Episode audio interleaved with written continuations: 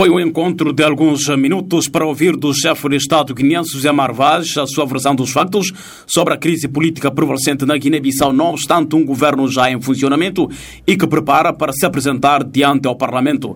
Jeffrey Filtman disse ter informado ao presidente guineense que o desejo das Nações Unidas é para que os políticos se entendam quanto à atual crise política e que os direitos humanos sejam respeitados na Guiné-Bissau. News of Valência on Appel 4.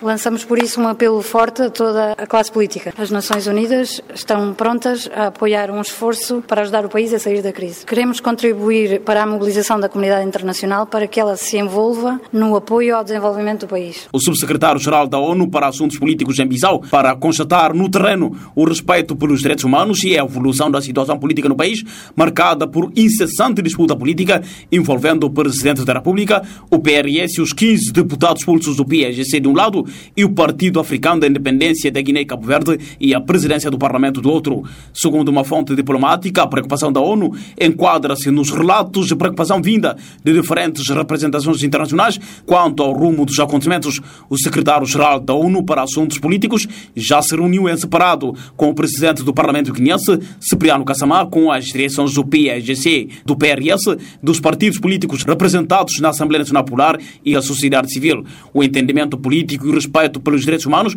foram mensagens fortes dirigidas a estes atores nacionais. Lassana Kassamá, Voz América em Bissau.